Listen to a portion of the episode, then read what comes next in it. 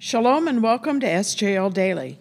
I am Linda Handy and welcome you to a reflection on today's reading from Romans chapter 15, verses 1 through 22. Wow, this reading hit me soundly in the solar plexus right out of the gate as I read in verse 1 We who are strong have an obligation to bear with the failings of the weak and not to please ourselves. The word of the Lord. As a linear type A personality, I can easily be frustrated by individuals who just simply can't seem to get it. I got it in that one verse. Get over yourself, Linda. You were once not the quickest one to get it either. Put yourself on the back burner. Better yet, put it into the trash.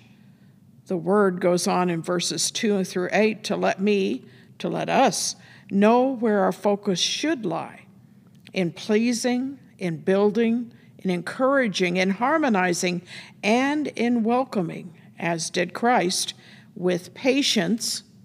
We hear that, Linda, and hear that, everyone. Patience and endurance, all for the glory of God. Furthermore, we are admonished in verse 7 to emulate Christ as a sign for others, for outsiders those we encounter out of the boundary of our comfort zone, starting in verse 8, as it is written.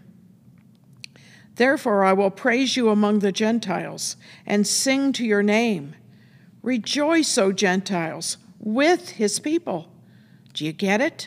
We are singing and praising in the midst of others, confident in our faith and mission, that they may, as it goes on to say, Praise the Lord, all you Gentiles. In order, as Isaiah says, in him will the Gentiles find hope. The word of the Lord.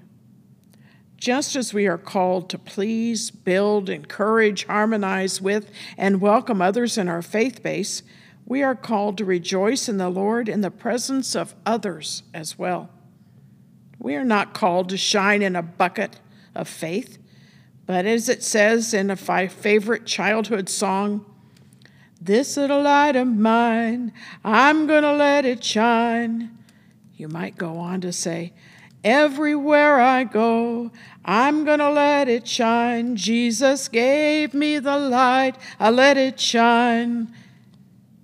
This is a statement of our mission, our goal to bring the message of the gospel to all that be it be fulfilled, as it reads in verse 13, that the Lord God of hope will fill you with all joy and peace in believing, so that by the power of the Holy Spirit you may abound in hope, the word of the Lord. The rest of today's scripture goes on to make the point that we are Christ's ambassadors and message bearers to other, not for our own glory, but to the glory of God. Empowered by the Holy Spirit, we carry the word, brothers, sisters, brothers and sisters. Let us carry it boldly, carry it with strength, carry it with conviction. And let us pray.